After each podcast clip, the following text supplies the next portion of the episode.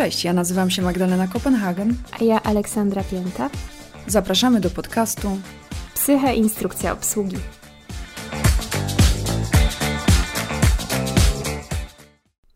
Może Was to zaskoczy, ale lęk jest jednym z głównych objawów w psychiatrii i występuje w różnych formach w większości zaburzeń. To wokół lęku mogą narastać inne objawy, czy to będzie depresja, uzależnienie, czy nawet psychoza. Antoni Kępiński, wybitny polski psychiatra, powiedział, że być dobrym psychiatrą to znaczy umieć rozładować lęk swojego pacjenta. Nie skłamię, jeśli powiem, że lęk to jeden z moich ulubionych objawów psychiatrycznych, właśnie ze względu na mnogość obrazów, jakie ma. Czasem tak na chłopski rozum po prostu trudno jest połączyć nasze dolegliwości z lękiem. Dlatego, kiedy pacjent opowiada swoją historię i ten moment odkrycia, że to, co się z nim dzieje, to lęk, to zaskoczenie na twarzy pacjenta, to jest bardzo satysfakcjonujące dla mnie, jako dla lekarza, e, doświadczenie. Kiedy widzę, jak komuś te klocki układają się w całość i praktycznie słyszę to kliknięcie w głowie. To może tak na początek, żebyśmy mieli pewność, że mówimy wszyscy o tym samym i się rozumiemy. Uwaga, strach i lęk to w psychiatrii nie jest to samo. Powiedz Magda, kiedy mówimy o strachu, a kiedy o lęku? Strach jest biologiczną, uzasadnioną reakcją, która chroni nas przed realnym niebezpieczeństwem. Lęk wyzwala podobne reakcje organizmu, odczucie niepokoju, natomiast pojawia się w sytuacjach, kiedy nic nam bezpośrednio nie zagraża. Wiąże się z przewidywaniem zagrożenia. W zaburzeniu lękowym uczucie strachu jest przesadzone, pojawia się bez przyczyny, po prostu nagle. Tak, na przykład jak y, widzę wilka, który biegnie w moją stronę, to będzie to strach, ale jeśli jestem w lesie, spaceruję sobie i nagle ogarnie mnie niepokój albo takie zamartwianie się, że gdzieś tam w krzakach może być wilk, to to właśnie będzie lęk. Strach jest też reakcją, która w pewien sposób jest domknięta tak, dochodzi do jakiejś konfrontacji albo ucieczki, no zgodnie z mechanizmem walcz albo uciekaj i następnie to ustępuje. Natomiast y, lęk ma w sobie taki element niepewności. Ciężko jest się uporać z przeszkodą, której po prostu nie widzimy w danej chwili. I teraz e, przypomnijcie sobie albo wyobraźcie taką sytuację, gdy serce zaczyna bić e, zauważalnie szybciej Ręce drżą, głos się łamie, kolana miękną, a myśli pędzą. Choć strach jest nieprzyjemny, jest pożytecznym uczuciem. Jest naturalnym mechanizmem obronnym, który zachęca nas do ostrożności w potencjalnie niebezpiecznych sytuacjach, takich jak przejście przez ruchliwą ulicę lub pogłaskanie rozwścieczonego psa, i stawia nas w stan gotowości, dzięki czemu możemy zareagować na ewentualne zagrożenie. W ten sposób możemy odeprzeć niebezpieczeństwa lub przed nimi uciec, często ratując sobie życie. Dokładnie. Obie emocje są nam po prostu bardzo potrzebne. My jesteśmy już takim społeczeństwem, że traktujemy dyskomfort, stres, lęk jako coś absolutnie złego. Najlepiej chcielibyśmy, żeby tego po prostu nie było. Jednak to wszystko po coś jest, tak? To jest taki nasz system alarmowy.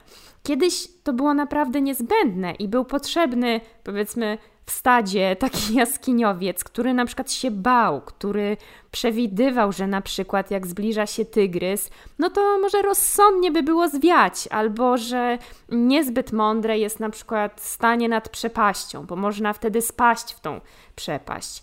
Lęk zapewnia nam trwanie gatunku, zapewnia przetrwanie.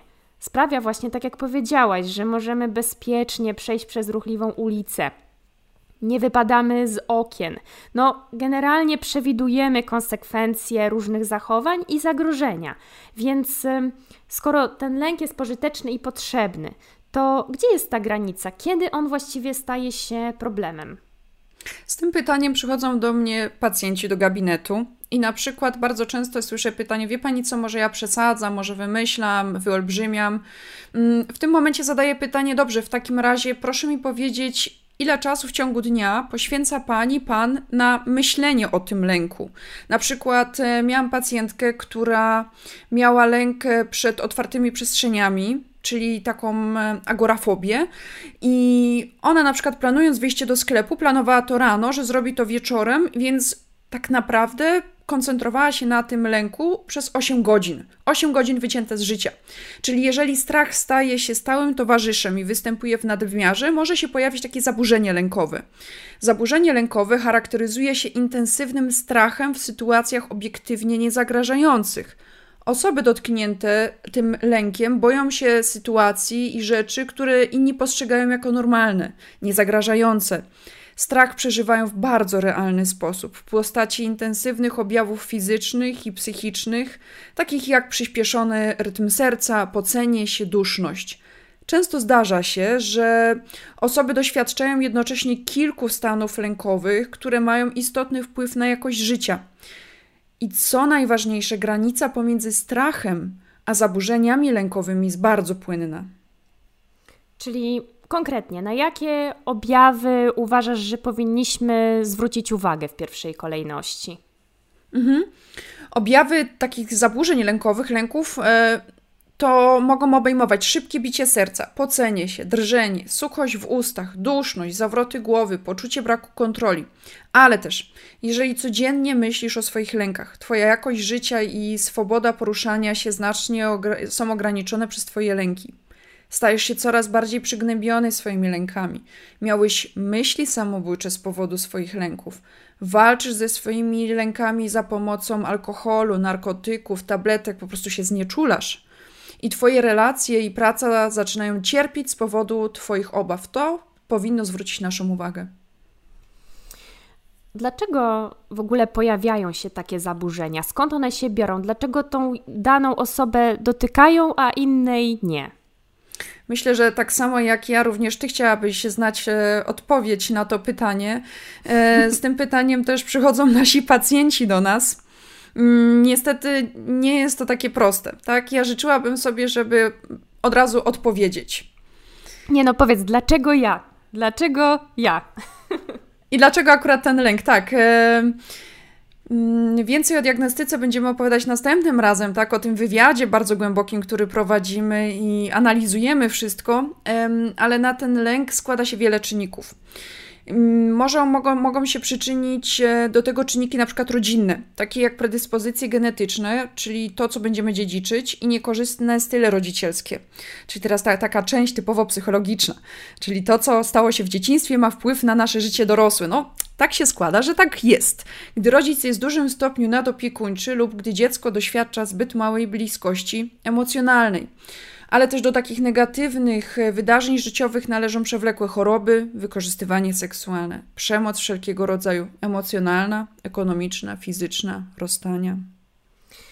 No dobrze, a tak jako terapeuta, powiedz, czy, czy my lęku możemy się nauczyć? Niestety tak. Jakby to kuriozalnie nie brzmiało, niestety możemy się go nauczyć i uczymy się go e, w domu. Nasi zaniepokojeni rodzice, przesadny perfekcjonizm, brak poczucia bezpieczeństwa, zapewnionych podstaw e, egzystencjalnych może się do tego przyczynić. Kiedy rodzice wyczuwają niebezpieczeństwo za każdym rogiem, często również dzieci zachowują się podobnie. Dzieci nie uczą się samodzielnie radzić ze swoimi lękami, mogą na przykład wywołać tak zwane zaburzenie lękowe uogólnione. I tu uwaga, wiemy z badań rodzinnych, że krewni pierwszego stopnia pacjentów z lękiem napadowym również mają 3 do 5 razy większe ryzyko napadów paniki. Ponadto okoliczności społeczne, takie jak zmartwienia finansowe, bezrobocie, sprzyjają zaburzeniom lękowym. Niekorzystnymi czynnikami mogą być też trudności i stresujące wydarzenia życiowe, tak jak wspomniałam, problemy finansowe, ale też rozwód, śmierć. Osoby, które już cierpią na chorobę psychiczną lub fizyczną, mają również zwiększone ryzyko rozwoju zaburzenia lękowego. Od strony biologicznej też mamy takie różne źródła lęku. I no oczywiście ta sprawa jest dosyć złożona, ale chciałabym rozróżnić tutaj e, powiedzmy dwie główne struktury, które odpowiadają za różne rodzaje lęku. I to jest ciało migdałowate i kora mózgowa.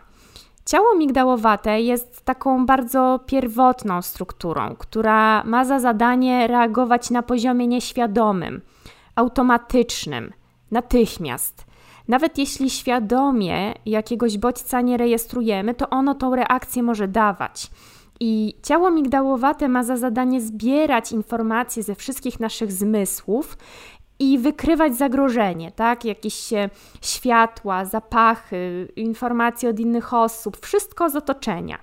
I kiedy wykryje jakiś bodziec, który jest potencjalnie zagrażający, to wywołuje automatycznie reakcję walcz lub uciekaj.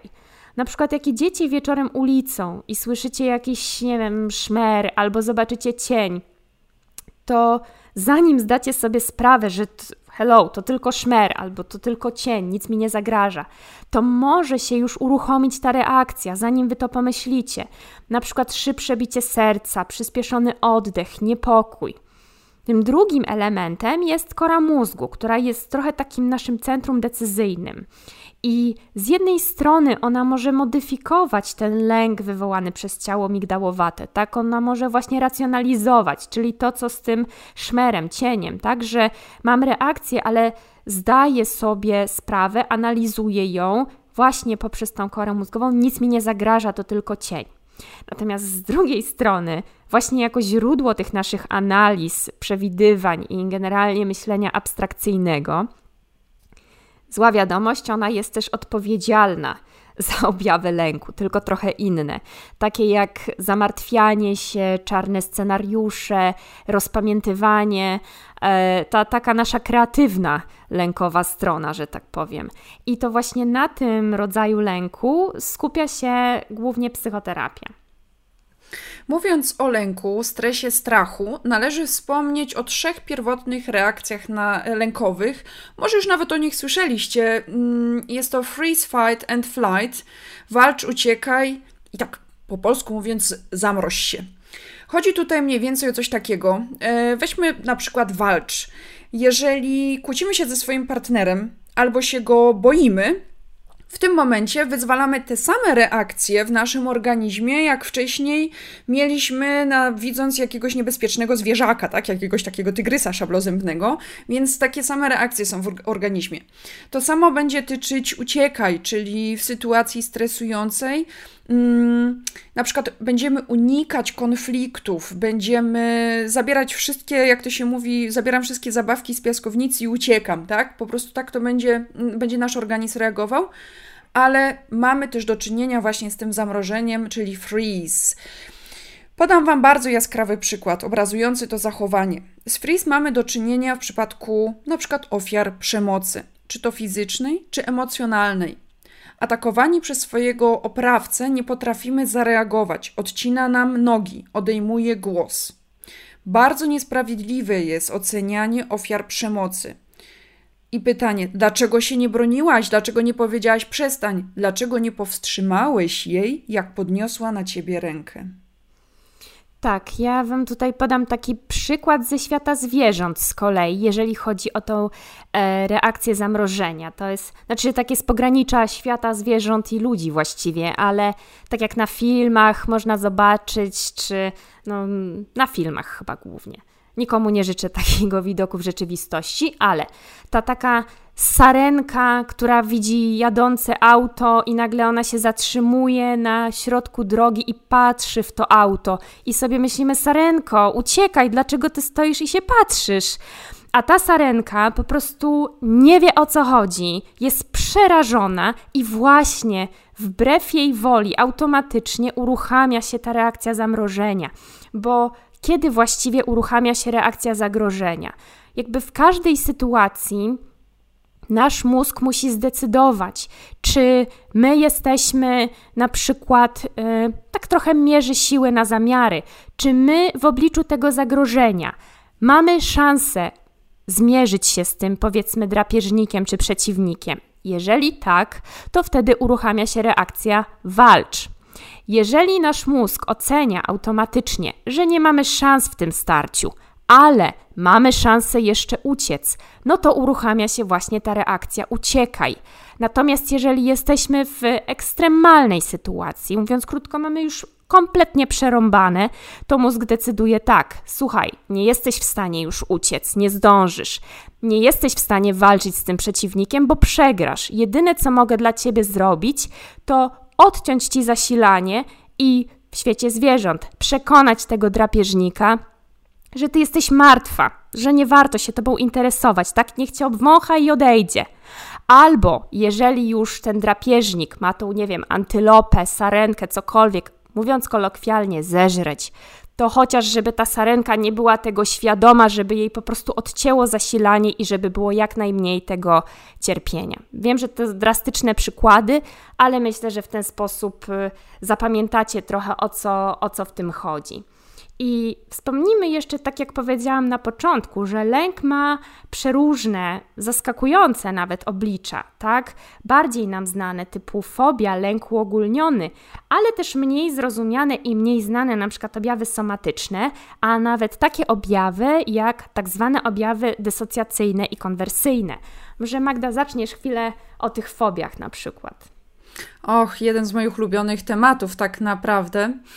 Fobie mogą być spowodowane różnymi czynnikami, na przykład dużą ilością ludzi, wtedy mówimy o fobii społecznej i to na przykład ja pamiętam jak parę lat temu zaczęłam mm, wchodzić w temat fobii, byłam bardzo zaskoczona jak wiele osób dotyka fobia społeczna.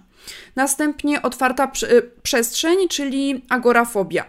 Zamknięta klaustrofobia. Mogą fobię wywoływać określone zwierzęta, np. pająki lub przedmioty, strzykawki. Mają więc specyficzny wyzwalacz i można się ich spodziewać, ponieważ dotknięci tą fobią wiedzą, co wywołało ich strach. Na przykład osoby z fobią społeczną boją się sytuacji, w których znajdują się w centrum uwagi i mogą być oceniane przez innych, e, tak jak wystąpienia publiczne lub spotkania w większym gronie. Boją się zachowywać się żenująco lub niewłaściwie. Reakcja na wyzwalacz może być atakiem paniki, dlatego osoby cierpiące na fobię często próbują unikać takich wyzwalaczy. Następnie, coś o czym może też słyszeliście, są to ataki paniki. Taki lęk napadowy. Nagłe napady lęku z ciężkimi objawami są również typową reakcją w zaburzeniach paniki. Te ataki paniki zwykle ustępują w ciągu paru minut. Powód często nie jest rozpoznawalny, więc mają niespecyficzny wyzwalacz i pojawiają się znikąd. Lęk napadowy często występuje w połączeniu z agorafobią. Oprócz napadów paniki istnieje również lęk przed miejscami, w których napad paniki wywołałby zawstydzające uczucie lub trudno byłoby uciec. Tutaj mm, przypomina mi się przykład mojej pacjentki, która trafiła do mnie właśnie z fobią na zastrzyki i niestety mm, w pewnych sytuacjach mdlała i do tego też moczyła się, tak więc było to jeszcze dodatkowo spotęgowane wstydem. Mhm. Właśnie to jest też ważne do podkreślenia przy atakach paniki, że my nie zawsze wiemy, jaki czynnik je wyzwoli albo kiedy one wystąpią, i ta y, zupełna nieprzewidywalność jeszcze bardziej podsyca u takiej osoby lęk. Jeszcze warto wspomnieć o czymś takim jak uogólnione zaburzenie lękowe, tak zwany GAD, y, niezwykle sympatyczna nazwa. Tak więc przyjrzyjmy się temu GADowi. Podobnie jak w przypadku lęku napadowego, wyzwalacz uogólnionego zaburzenia lękowego jest niejasny. To znaczy, nie ogranicza się do konkretnych sytuacji. Najprościej mówiąc, ja to porównuję, tłumacząc pacjentom, do efektu domina. Mamy jeden lęk, potem kolejny, i kolejny. I jak dotkniemy tego jednego lęku, wszystkie naraz wywołujemy. I nagle mamy taki efekt kuli śnieżnej, która powoduje lawinę i zmiata całą wioskę z powierzchni Ziemi, czyli nasz układ nerwowy, paraliżując nas, uniemożliwiając normalne funkcjonowanie. Osoby poszkodowane nieustannie martwią się, że ich krewnym, znajomym, im samym przydarzy się jakiś wypadek lub poważna choroba. Martwią się nawet o swoje zmartwienia, czyli doświadczają lęku przed lękiem. Prowadzi to do trwałego napięcia wewnętrznego, które może objawiać się niepokojem, napięciem mięśni, bólami głowy. Może również powodować długotrwałe objawy, takie jak zawroty głowy, szybsze bicie serca. Inną różną stosunku do lęku napadowego jest to, że objawy nie pojawiają się jednocześnie jako atak, ale naprzemiennie o różnej intensywności jako stały stan podprogowy. Można zrobić taki, e, powiedzmy, test na gad. To znaczy, on nie jest jakiś standaryzowany, ani też nie jest e, niezawodny. W sumie teraz go wymyśliłam, tak jak myślę o tych pacjentach, ale właśnie zwykle u osób z mm, gadem nawet usunięcie danego zmartwienia, e, wszystkich tych źródeł lęku, wcale nie daje spokoju. Momentalnie znajduje się jakiś kolejny problem. Automatycznie. I Ciekawym zaburzeniem lękowym jest też zaburzenie obsesyjno-kompulsyjne, tak zwana nerwica natręstw, czy też mogliście się spotkać z takim skrótem OCD, gdzie lęk i napięcie wewnętrzne spowodowane takimi uporczywymi myślami, właśnie obsesjami, e, wymusza zachowania redukujące ten lęk, czyli właśnie kompulsje. To może być sprawdzanie zamka w drzwiach, e, na przykład nienastępowanie nałączenia płyt chodnikowych, ale też e, mniej oczywiste objawy, na przykład wątpliwości decyzyjne i takie nieustanne poszukiwanie najlepszej opcji, porównywania różnych ofert, na przykład robiąc zakupy. Z takich um, to, co powiedziałyśmy na początku, że też um, czasami niektóre objawy kompletnie trudno jest połączyć z lękiem to ciekawym zjawiskiem są właśnie te zaburzenia dysocjacyjne, o których um, napomknęłam z nazwy. To są takie zaburzenia, w których na skutek lęku dochodzi do takiego, no, jakby drastycznego, drastycznej zmiany zachowania pacjenta. I na przykład ciekawym zjawiskiem jest fuga dysocjacyjna, czyli taka sytuacja, gdzie chory nagle wyrusza w podróż, zachowuje się względnie normalnie, ale nic o sobie nie pamięta. Jakby nie pamięta, gdzie mieszka, nie pamięta swoich danych, Um, I to wszystko jakby pojawia się na, źródeł, na, na skutek lęku. Albo na przykład y, opętanie, które y, też jest umieszczone w y, klasyfikacji chorób w ICD-10, czy już teraz 11. Um, to opętanie nie ma nic wspólnego z religią, natomiast z punktu widzenia zaburzenia dysocjacyjnego mówimy o tym wtedy, kiedy pacjent ma przeświadczenie, że jest owładnięty przez jakiegoś ducha, moc albo inną osobę. I ciekawe, prawda, że coś takiego może w ogóle na skutek lęku nastąpić. To takie ciekawostki. A drugą grupą objawów y, lękowych, które też często są trudne do połączenia, szczególnie dla pacjenta, to są zaburzenia takie pod postacią somatyczną, kiedy obiektywnie pacjent twierdzi, że on nie odczuwa lęku, jakby nie znajduje go w swoim życiu, natomiast prezentuje szereg niespecyficznych objawów, zwykle rozbija się po wielu, wielu specjalistach z różnych dziedzin um, i nie znajduje źródła swojego problemu.